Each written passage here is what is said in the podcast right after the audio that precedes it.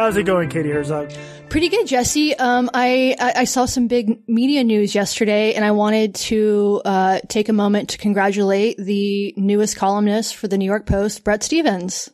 wow, wow, big news. What's going on? Yeah, Brett took a, quite a career move. He went from the New York Times, um, apparently, to uh, the New York Post. So this is going to hopefully conclude our discussion from our episode earlier this week, which was about a controversy currently tearing apart the New York Times, another one, the weekly controversy, um, about the N-word. If people missed that episode in brief, a star New York Times COVID reporter, Don O'Neill, who had been with the paper for 47 years. McNeil.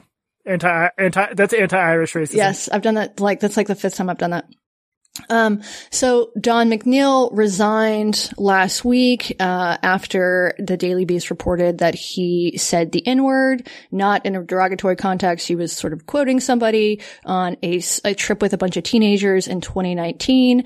Uh, 150 New York Times staffers signed a letter demanding an investigation. A re, a reinvestigation. A reinvestigation. It had been investigated in 2019. Uh, Dean Baquet, the editor of the, of the, of the paper said he didn't he didn't per- perceive any malice, um, and, and McNeil's statements, and it was sort of resolved. And then this was dredged up again by some reporting, possibly shoddy reporting in the Daily Beast. So I tweeted after this all started happening, after this was unfolding on Twitter a couple weeks ago or a week ago or so. I tweeted something like, I look forward to reading the Bret Stephens column on the Don McNeil firing in the New York Times. And I said that because Bret Stephens, as much as people hate him, the dude has some big balls. And he used his column last summer to criticize, to sharply criticize the New York Times, uh, star reporter Hannah Nicole Jones and the 1619 Project. So. Which, just to be clear, I viewed as racist criticizing that, but I know you disagree with that. Yes, it was, and anytime you criticize a person of color, it is automatically racist. So on February 11th, Dylan Byers, who is a reporter for uh, NBC News and MSNBC, tweeted a scoop. Bret Stephens, according to his tweet, had indeed written a column about the Don McNeil firing, and it was spiked by the publisher of the paper, A.G. Sulzberger. Um, so hilariously, this column was leaked apparently to the New York Post and the New York Post published it in full. But the funny thing is, is that they put Bret Stephens byline up. so he is now, he, now he has a credit at the New York Post. Everybody's dream. It's just, you know, it's so sad to see this blue collar, working class columnist at the New York Times, Bret Stephens, having his voice silenced by an oligarch like A.G. Sulzberger. I just think if you care about injustice and inequality, this should outrage you. Absolutely. And I, I think, you know, New York Post taking his column and publishing it, presumably without his permission, really is standing up for the little guy. I thought the column was like fine. I mean, it said he focused on the intent doesn't matter thing, which is such low hanging fruit that how could you mess that up? But it's just like everything is so hyper politicized now that if Bret Stephens wrote a column about how puppies are cute, you'd get a storm of think pieces about how puppies are problematic. Right, right. People do not like Bret Stephens. Um, okay. So I did think that he made one point in the column and it was actually something that you and I had talked about on our episode about this whole saga earlier this week, uh, or last week if you're listening to this, um, on the free feed. And I had, we had got, we had sort of a, a long discussion in the middle of this show prompted by me about whether or not it was appropriate for white people to ever say the N word in a quoting context or a non-derogatory context. And I argued that it is okay and that this is a norm that we should be pushing back against because intent does matter. Intent matters in almost every facet of American, or not American life, of human life. Um, and so as part of that discussion, I, I said, uh, something about how like, you know, the, the job of, of reporting, the job of journalism is to convey what is happening in the clearest way possible. We didn't actually put this in the show. I cut it out because I didn't actually want to have like a 10 minute monologue about why white people should say the N word. And I also don't think I made my point very well, but Bret uses it in the column in the, in the context of quoting Lee, Lee Atwater, who is a Republican strategist. And I'm not going to read the word and as I said on the last episode, even though I think that as a, as a moral position, we should be saying the word when it is a non-derogatory context. I don't think that we should, that we should accept this, this like new standard that this word is totally verboten in every context, unless you are a, a black person or a person of color, maybe. Um, and so Bret writes it, and I'm not going to read it, but I'll, I will uh, expurgate it. This quote from Lee Atwater is, you start out in 1954 by saying N-word, N-word, N-word. By 1968, you can't say N-word. That hurts you, backfires. So you say stuff like, uh, force busing, states' rights, and all that stuff. The way that I just said that quote, it doesn't have any power. No. And it's a very, it's like an infamous, very important quote that describes the entire Southern strategy that Nixon relied, that's like a vitally important part of American recent political history. Exactly, which is why the New York Times, according to Bret Stephens has published this quote seven times, most recently in 2019. The way I just read it, there's no power in this quote. When you see the, when you see it on the page and you don't see it expurgated, when you see the full word written out, it is a powerful, it's a powerful quote. It explains a lot about, about the Republican strategy. It explains a lot about American politics. Um, and that, it wouldn't have had that power if Bret had, you know, said N-word in there. Um, so I, I think he made that point better than I would. Do you want to try to read it again with gamer?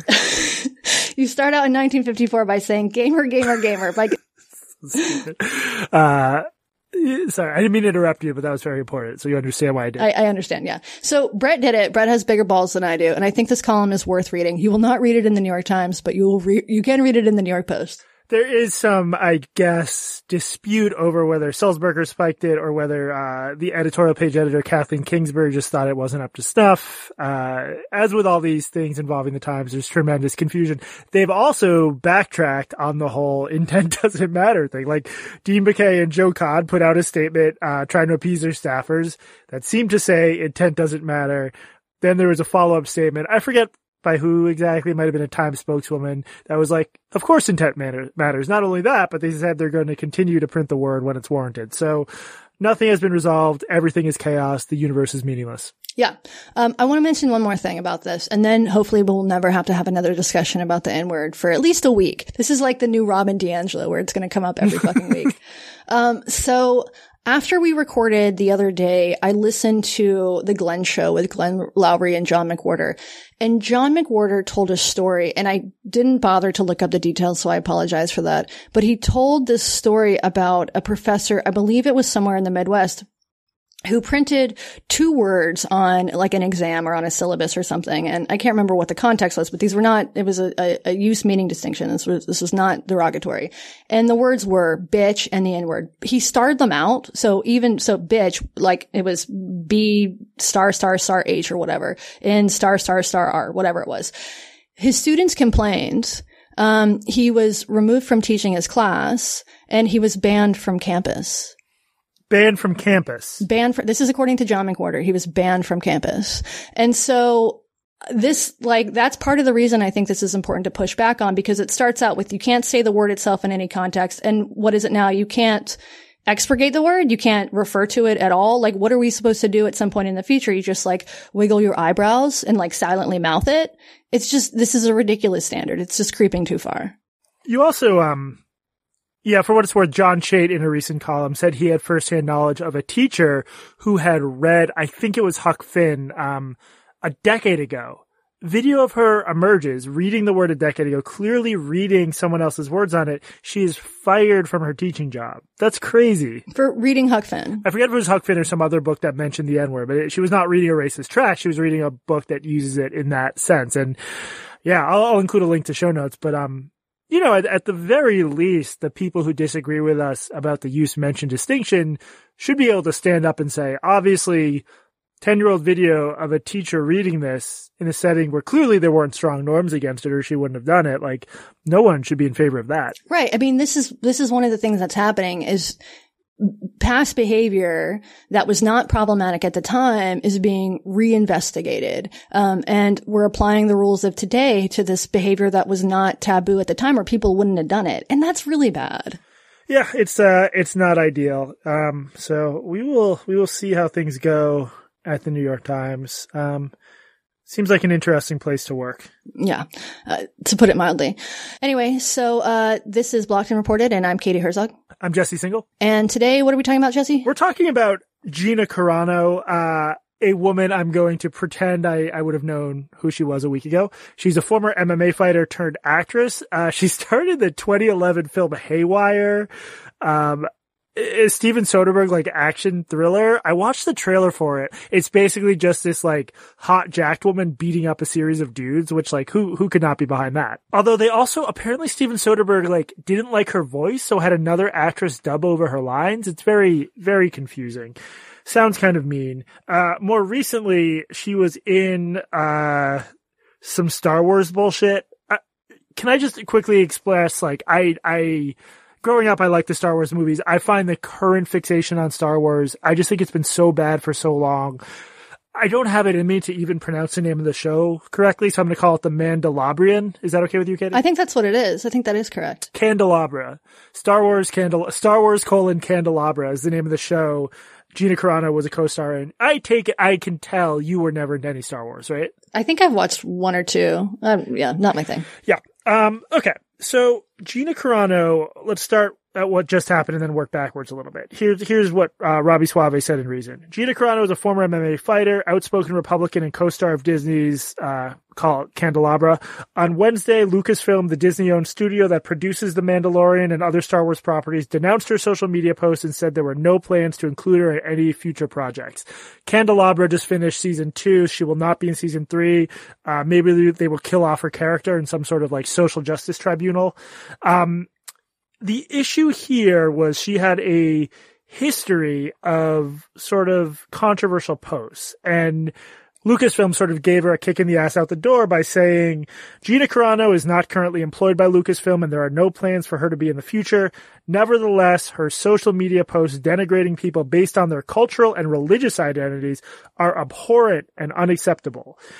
The most recent post was, I think it was on Instagram and a bunch of outlets, including, as I pointed out on Twitter, Gizmodo, just referred to it as straightforwardly anti-Semitic, which is crazy be- because it, it isn't. So this post was basically that this horrible famous old photo of a, of a Jewish woman, uh, being chased through the streets of Germany. And Gina Carano said, Jews were beaten in the streets, not by Nazi soldiers. I mean, that's obviously false, but by their neighbors, even by children. Frowny face, which is, I gotta say, the perfect emoji for the Holocaust is a frowny face. Because history is edited, most people today don't realize that to get to the point where Nazi soldiers could easily round up thousands of Jews, the government first made their own neighbors hate them simply for being Jews. How is that any different from hating someone for their political views? I think this is stupid. Like, okay, in the way a lot of stupid statements or offensive statements have some kernel of truth. Yes, there is some path from like everyday political hatred to Nazism. I found this offensive just because she is clearly in context comparing like American treatment of Republicans, somehow saying that has something to do with Nazi treatment of Jews and just casual dehumanization. This is not an anti-Semitic post. At no, there's, it is clearly anti-Nazi. It is clearly not denigrating Jews. Um, I'll ask you, my my goyish friend. You you don't see anything anti-Semitic here, right? No, but maybe that's because I'm anti-Semitic. I'm not sure. I mean, I really, that is true. right? I really don't understand the problem with comparing people to Nazis because I see it daily. Donald Trump is a Nazi. You know, Mike Pence is a Nazi. Jesse Singal is a Nazi. So I didn't know that that was against the rules. That's very confusing to me. That rule is definitely not not applied evenly. I mean, it, it's it's potentially like ignorant and ahistorical I think she was making a, a, a, a, valid point about dehumanization. I don't think that Republicans are being treated like Jews under Nazi Germany. That's ridiculous. Um, but I do think that dehumanization is a problem. And I think that looking at people who disagree with you politically as your enemies is also a problem. Yeah. Um, I think I'm stealing this point from John Chait, but uh, you know, people regularly compared the admittedly horrific treatment of migrant kids at the border to Nazism. To, yeah, the Holocaust. Yes. If, if we're not allowed to make overstatements that compare things to Nazis, that is clearly an overstatement. Obviously, there's a superficial comparison because you are literally putting people in a camp, but, but I, I do find that a little bit offensive as a Jew because you're not putting them in a camp to eventually kill them or work them to death. However horrible that horrible system was, it's not, it's not anywhere near the same. Right. And they weren't like rounded up in their homes. They walked to the border. I mean, not like this is not in any way a defense of, of American immigration policy, but it's just not the same thing. Yeah. The point is if you're, if this is if it's considered anti-Semitic to make an overhyped Nazi analogy, then then we're all anti-Semites. Now, on one other occasion, um, as we'll see, sort of the anger at Gina built up over time because, like, I do think in terms of what people get mad about, they get they get most mad about people who are perceived as conservative or are conservative, sort of invading progressive spaces, right? I think that's a particular trigger point. Yeah, definitely. Um, Hollywood is, of course, like overwhelmingly progressive. Gina Carano is not. The one other, I'll go through some of her other posts, but the, um, the one other arguably anti-Semitic one is she posted this mural, an altered version of a mural called Freedom for Humanity. It's this very conspiratorial image that I'll include in the show notes of like a bunch of uh, oligarchs, white oligarchs, sitting around what looks like some sort of monopoly board, and it's being held up by these naked workers. There's an Illuminati pyramid in the background. It's just, it's pretty deranged. People said this was an anti-Semitic image. It's complicated. Uh, there's six white men here. I, I don't think they're visibly Jewish. In terms of who they're supposed to refer to, I think two of the six are. This appears to be an altered version of a mur- mural someone painted on a London street and Jeremy Corbyn got involved in this controversy. In that version, there seemed to be, um, uh, exaggerated noses in the manner of anti-Semitic caricatures. Gina Carano's version seems to me like the sort of thing you just post if you're a dumb conservative and don't have context. Like, even me, someone who is familiar with anti-Semitic imagery, I had to like sort of squint and then I was like, yes, I understand why people would see this as anti-Semitic. I also don't think if someone posted that, you could you could infer intent from it. Uh, if intent if intent matters, I forget. Right, it, it doesn't. But right, it's totally possible that this came from an anti-Semitic source. It's possible she was aware of this. It's also possible that she's kind of dumb. Um, I went through her social media today, and she posts lots of memes the way like a, a teenager would, or like like a social justice. A boomer. I think it's more like a boomer yeah, almost. Yeah, yeah. Uh, but just in this sort of um oh, what's the right word for it? It's just sort of unsophisticated. Um, I guess that's elitist of me. She's not like yeah. uh, she's not like us who replaces uh you know, do things like replace racial slurs with gamer, highbrow stuff. She's not sophisticated. She's not posting cool memes like us. but so her, but it's very haphazard. Like she doesn't really look like she's a good, like a good savvy social media user. Um, you know, I, it's definitely possible that she's anti-Semitic. I don't think that this is anywhere like near as clear as like the Nick Cannon anti-Semitism where he's like No. praising Louis Farrakhan. yeah. Um, you know, so, but it, you know, it doesn't matter online. Yeah. So some of her other posts, like, I mean, one of them, I think Chait pointed this out, like people were like, yeah, she said Jeffrey Epstein got murdered. It's like, Come on. He did. okay. I mean, like, who doesn't think Jeffrey, I know. I don't, I can't pretend to have looked into that at all, but that's, that's a crazy conspiracy theory. Um, that this dude carrying around in his head, God knows what dirt on what people was murdered. Um, Who conveniently dies when there's no cameras on his, on his cell. yeah, what a psycho. Um, she also did, she actually, it's funny that the one thing I, or she might have done other apologies, but the one tweet I know she apologized for, she claimed to have experienced some pressure to put pronouns in her bio. So she, she took the low road and made her pronouns. I am reading this. I'm not endorsing this. Beep, boop, bop. I, I sort of like, I, this again is not something you should lose your career over. It's just I find the pronoun jokes at this point so played out, and there I think there's like a little bit of an I don't think she intended this, but there's like I don't know, isn't there like a little bit of an element of mocking cruelty to it? I think it's fine because I think putting your pronouns in your bio is stupid. Um, so because I think that, then I am fine with mocking something that I think is, is, is silly. Um, so I don't have a problem with her mocking pronouns in her bio. Lots of people do this. She's hardly Right. Like, it's like I know trans people who do it because they also think it's silly. A trans woman who I interviewed for that piece I wrote for Andrew Sullivan's newsletter on, uh, lesbianism, um, Dana Beyer, she's in her, I believe she's in her sixties. She's been an out trans woman for 40 fucking years or something like that. I mean, like a real pioneer. Um, she, when I was talking to her, she referred to, to pronoun recitations as pronoun circle jerks. And I think she's right about that. So I have no problem with making fun of pronouns in your bio. I wish I would, like in the thing now, sorry, Jesse, but the thing now is like, it used to be like pronouns in your bio and now people are putting pronouns in their username. So you, like, you cannot possibly avoid it. And so I get all these, and they do it on like LinkedIn and shit too. So I get all these LinkedIn notifications that are like this entirely heterosexual cis sorority girl that I went to college college with is a she, her. Thank you for telling me. I had no fucking way of knowing That's that. so right. brave of her to come out as a woman. totally. So I am all for making fun of pronouns in bio. Do it. I'm against it because for a, okay, I think for a lot of people, I don't use this term a lot, but we can safely say it's virtue signaling. They would say it, they would express this as like, this makes sort of society more comfortable for trans people. My sense is trans people are not 100% on the same page as about this. Like most famously, ContraPoints pointed out sometimes the obsession with uh, pronouns makes life less, you know, nice for, at least for binary trans people. I do think there's like a significant subset of people who put pronouns in their bio who are communicating something important about them. And I would no more want to make fun of that than I would want to make fun of someone's religious identity, even if I disagreed with some aspect of it. You it. don't make fun of someone's religious identity. I make fun of religion, not individual religious people. Okay, that's that's fair. But like Mormons, No comment. I'm not, I, I'm going to post these memes about how Mormons secretly run everything. The other thing though is like at this point, my pronouns are derp blurp blurp is like, that's the equivalent of like a comedian being like, have you ever noticed that black people are better dancer than white people?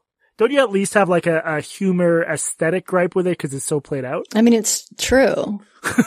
Fuck off, Katie. this is yet another area of searing disagreement is whether, anyway, none of which is to say that a You've never seen me dance. That's why you say that. Um, uh, you don't want to see me dance either. Um, we'll have a, we'll have, when everything's back in person, we'll do a dance off in the middle of the, in the middle of the country in Nebraska. Um, okay. I, that was a distraction. I do, I don't like pronoun jokes, but the idea that saying your pronouns are bleep bloop bop is should in any way threaten your job, especially given the sort of inflammatory left-wing statements that are allowed, if not encouraged, just that doesn't really make sense. It's a double standard. Yeah, I agree with you. Uh, Jonathan Chait compared this to the Red Scare. What did you think about that take? It struck me as overheated, but I couldn't really come up with a principled reason why it's different. I mean, what people will always say is like, well, no, she was really anti-Semitic, which A, I don't think she is, and B, the whole point is like, okay, back then they were like, no, they're really communists. We really have to do something. Like it's always, it's always justified as like in the moment you have to punish them. And I, I think Gina Carano seems like, um, not the sharpest tool in the shed as, as Smash Mouth would put it, but not, I, don't think this should be, she's just like a dumb conservative. There are lots of dumb liberals and we live in a country that is fairly evenly divided. And I, this idea that like if we fire enough conservatives, people are going to stop co- being conservative. Like, can you imagine something better designed to only drive people further into their camps? yeah, absolutely. I mean, I, I also thought that, that Chait's comparison was maybe a little bit over dramatic, but I'm trying to think of any prominent conservatives currently working in Hollywood, like prominent ones, and I'm having trouble thinking of any. There's uh Chris, what's his name at least is religious, the guy from Parks and Rec, and then Mel Mel Gibson. Um, Yeah, but he's not, he doesn't get jobs anymore, does he? although yeah, in his case it's so different because he's just outwardly anti-Semitic. Right, he's actually anti-Semitic. But it's really hard to think of like prominent, I mean, Clint Eastwood, but he's not really working anymore. Um, Jon Voight, he's not really working anymore. So yeah, I, I guess my counterpoint is um, a couple things. One is we don't actually know the politics of a lot of Hollywood stars. We just know the ones who are outspoken on social media. So it could be like a lot of them. I doubt a lot of them are quietly conservative. I think the arts attract mostly liberals, but I guess what makes me skeptical of Chait's claim is just like we don't actually know if like the consequences for just being like a conservative rather than an outspoken, annoying one on social media would be dire. There are Hollywood types who will support figures like Che Guevara or Maduro. I, I thought someone at the very least Hugo Chavez. I mean, there's like these are all people who are left wing heroes, but a lot of them have killed people, and conservatives don't like them. Um, it's an oversimplification to say Maduro's a left wing hero because a lot of lefties rightfully view him as an evil dictator now. But the point is like it, it's less. If it wasn't so obviously the case that if you have the right politics, you can basically say whatever you want, no matter how crazy maybe there'd be, be less of an argument of a double standard here, but like overall, I, to the extent I feel bad for any Hollywood star, I, I do, I just don't think firing Gina Carano was warranted. I mean, do you think, do you think I'm right that this like has a backlash effect that's likely to only make things worse. Oh, absolutely. I mean, she was also fired by her agent, um, which has gotten, I think, a little bit less attention than the Disney thing. If she had been explicitly anti-Semitic, if she had said like, kill the Jews or something like that, I think our opinions would both be different. But that's not what this is. I would be against. I would be against you that. would be against her firing. You would be pro saying. I would be against her. Yes, I killing. No, yeah. I mean, yes. Obviously, you you you have to read so much intent to to. I'd say one of the posts is not even arguably anti-Semitic. The other one, to say it was anti-Semitic, you have to assume she has a level of sophistication she clearly lacks. Yeah, absolutely. I mean, there is going to be a line where even people like us who are more likely to be free speech absolutists than I think the majority of like liberal journalist on Twitter, there's going to be a line somewhere where even I say like, no, this, like, obviously the brand should disassociate from this person.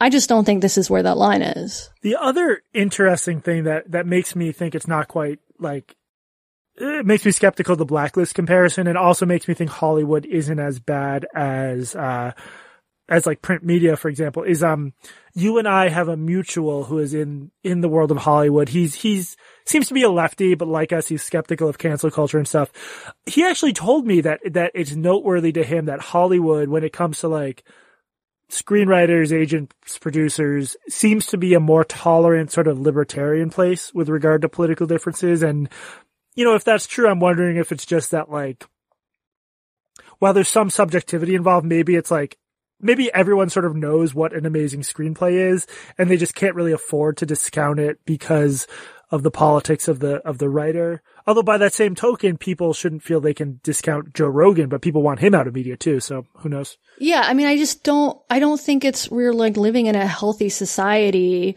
when people are rightfully scared to express really sort of mainstream ideas. She obviously wasn't afraid to express them, but that's one of the problems with cancel culture. And I do consider this an instance of cancel culture isn't just what happens to her. It's what this says to everybody else because it stifles conversations. It makes people scared to speak their minds. And I just don't think that a healthy society is one in which people are terrified to sit, to stand up and say like, I, you know, I fucking think that Jews run the world. The other okay. bad example. okay, bad example. But but, but you know, th- these mainstream opinions, like even voting for Trump, I don't think that somebody who, you know, 73 million people voted for Trump or whatever it was. I don't think that you should be scared of running out of, of being run out of your job for voting for the Republican candidate for office. No. And I do think a lot of people in certain fields would be. I think this question of like uh, popular belief and opinion and whether it should be cancelable is complicated, but I just think at the end of the day, you know, 75 million people is what? Like a, a fifth of the country, a fourth of the country. It's just not, it's not reasonable to expect such a large percentage of the country to not be able to express its political views, including with the coarseness with which we often do. The counterpoint to that, I guess someone will bring up like slavery or Nazism, but like there's this like kumbaya idealistic part of me that just wonders how different this would be. Like, let's say our goal is to change Gina Carano's mind, and let's say some other famous Hollywood person had been like, come on my podcast, let me try to convince you why you're wrongheaded about it. And it produces an hour of audio of them talking it over. Don't you think like every possible world in which they do that instead of just firing her, turning her into a martyr is better, even if your goal is just making people more progressive? Exactly. Uh, did you see the column last week in the Los Angeles Times by uh, Virginia Heffernan? It was called "What Can You Do About the Trumpites Next Door?" And it starts out. This is the most the most fucking just listen to this lead. Oh heck no. The Trumpites next door to our pandemic getaway, who seem as devoted to the ex-president as you can get without being Q fans, just plowed our driveway without being asked and did a great job.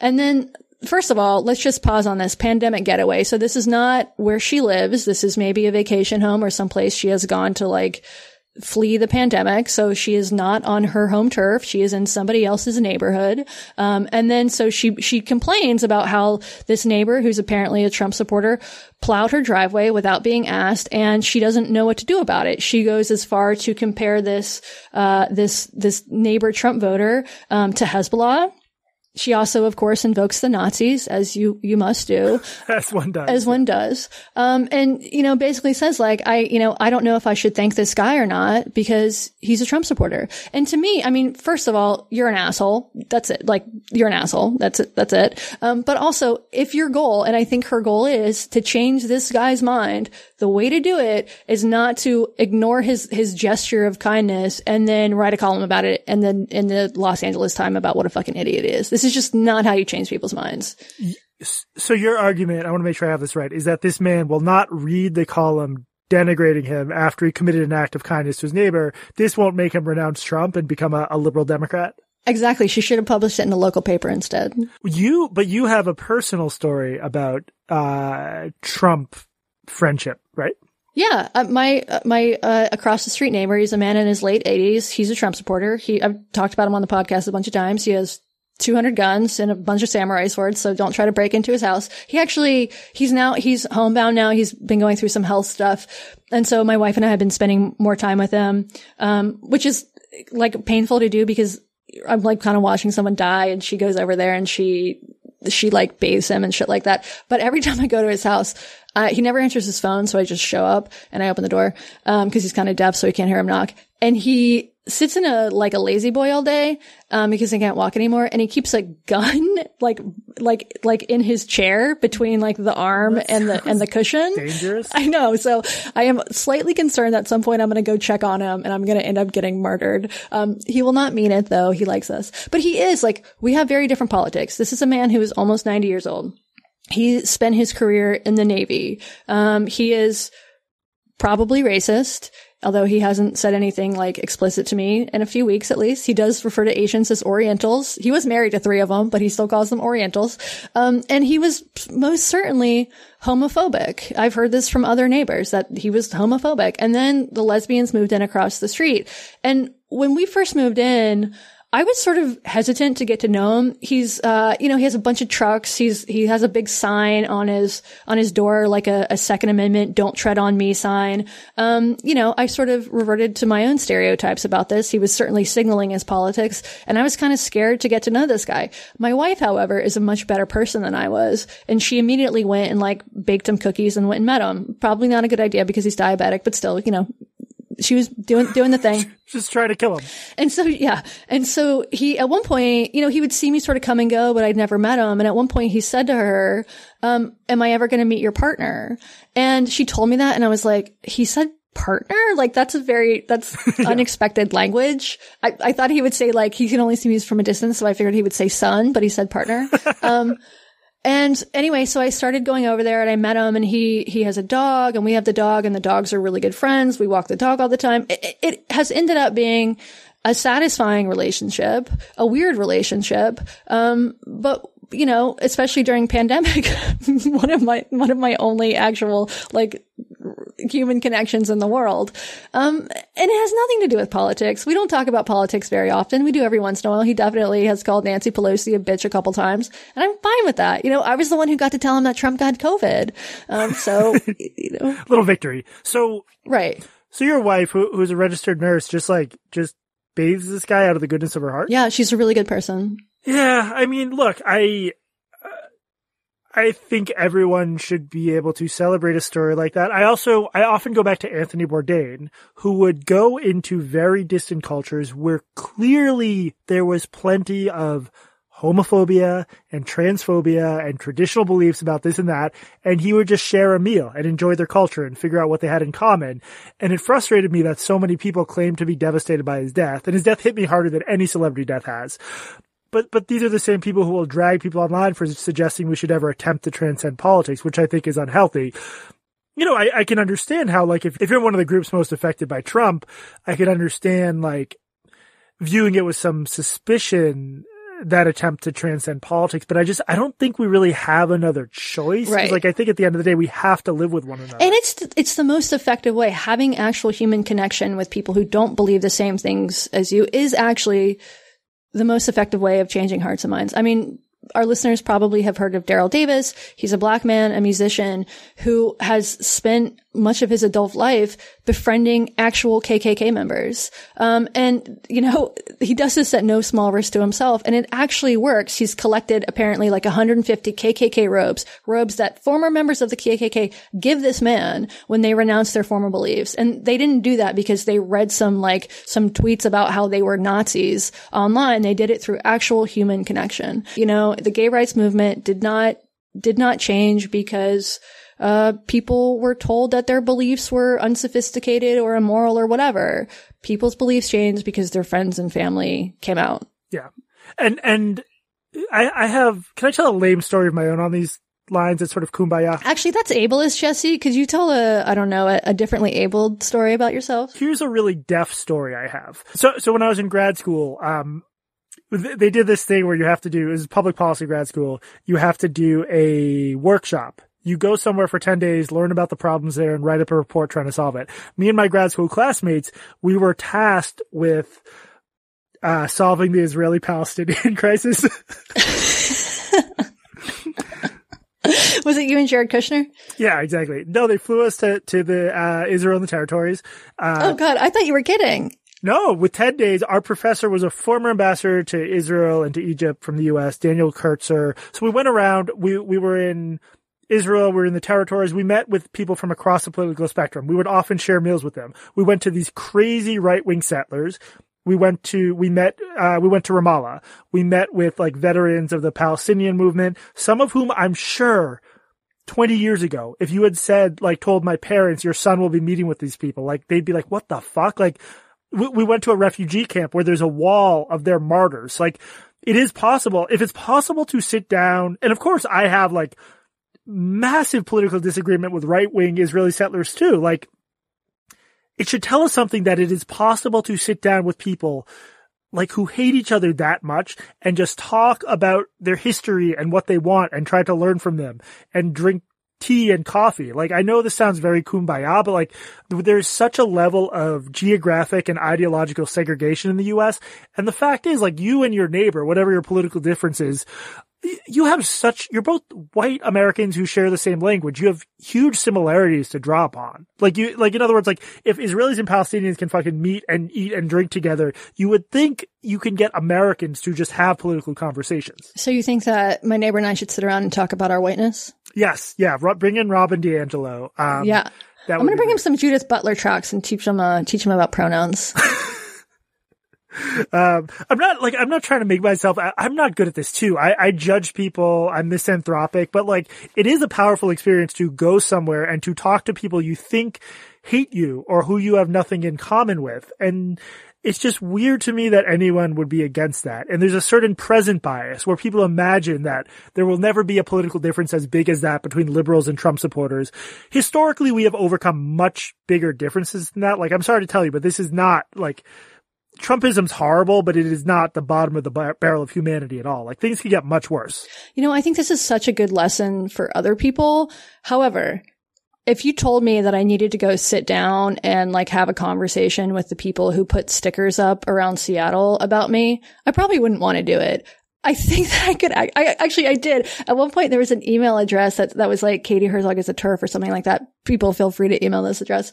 Um, and you could like email this, this, uh, this, this address and they would send out the stickers that said I was transphobic or a neo-Nazi and you could put them around Seattle yourself. Jesus, it's so much effort. Well, one time I, I actually did email this uh this this address and I said like hi you know I love your work thank you for doing my PR for the past 2 years you've been really great at it um and if you would like to have a conversation about why you think I'm transphobic I'm open to it. What I received back was, you know that that that meme of a it's a picture, a photo of a of a pig with shit on its butt. Yeah, that's what they do. That's cool that's what they do. They sent that back. What's what's this email address exactly? Katie Herzog is a TERF at gmail.com. I've had the same experience, except I, I feel differently. I have openly asked for discussion with the people who think that my views are so horrible I should be driven out of journalism, which in the case of like Parker Molloy, she literally said I should be fired from New York Magazine. I asked if we could have a public conversation about it. She said no. So like, what the fuck do you do with someone like that? Um, you really, given the opportunity for public conversation with like a, a you know, a high profile person who hates you, you really wouldn't take them up on that? Oh, I would. I, I, would. I mean, it would be, it would be, I'd be uncomfortable about it. It would be, I think, like a stressful experience and I would probably like have to take a beta blocker and smoke some weed first. Um, but I would do it. As long as it didn't turn into a struggle session, which is what happened when I did have, I've talked about this on the podcast before, but I did have a conversation with a bunch of trans women in Seattle. Um, and it turned into a struggle session where they were like literally shaming me and like snapping and like telling them that I was responsible for the deaths of trans women it has to do with how you structure the encounter because in that case it was framed as they're complaining and the stranger has to listen to them and they like vastly outnumbered you right? Right and this was not a good faith effort to like have a conversation about our differences. This was just uh, this was just an excuse i think to like shame me. Yeah um all right well is that is that about it? A lot of this stuff of course just like happens online but i've seen so many people since like of course since was Trump was elected the first time, but especially since January 8th or January 6th, um, when the riot on, on DC happened, uh, disavowing Trump supporting friends on Facebook. And I also really don't think that is an effective way to make the world a better place or to change your friend's mind. So I understand why people do it, but like you get passionate, you feel heated, you're mad, but I don't think that this is going to change people's minds. And I really think it's just going to make it worse in the end. So you should stop. I, I also think it, it's frankly like if a Black Lives Matter march degenerates and a few people from it burn down a police building, it is disingenuous to say that that is the responsibility of everyone who is at the march. Similarly, or know, everyone who voted for Joe Biden. Yeah. Similarly, like I, I'm disturbed by the percentage of Trump supporters who believe crazy shit, but the, you can't blame an individual Trump supporter for having breached the Capitol if they didn't breach the Capitol and if they don't support it. So I just, the, the public denunciations really get to me. I talked about this a little last week or in the last episode in, in a personal context, but like, yeah, if, if you're personally denouncing a friend of yours to try to gain online clout, that's a really morally shitty act. Yeah. So y'all stop it. one other thing I think our listeners should do is inspired by your wife, find sort of the oldest person in your neighborhood, enter their home with or without their permission, and just give them a bath. just bathe them. They might not want it or need it, but it will show that you care about them. And then if this is a white person and you're also a white person, talk about whiteness. Just take the opportunity while you were bathing them, while you're cleaning this person's crotch to have a little lesson on, on whiteness. We are at blocked and reported podcast at gmail.com. If you want to get in touch, you can uh, we're about to record a patreon episode on the question of whether journalists are becoming hall monitors. This should be fun. Patreon.com slash blocked and reported. For five dollars a month or more you get at least three extra episodes a month. We also have a chat coming up with our listeners and an ask us anything subreddit reddit.com slash r slash blocked and reported and uh, barpod.org our merch merch store this has been Blocked and Reported. I'm Jesse Singal, and remember, we can heal this nation's political divides by bathing one old man at a time. And I'm Katie Herzog. And also remember, Disney will soon announce the cancellation of Yoda when it's revealed he posted All Lives Matter on Facebook.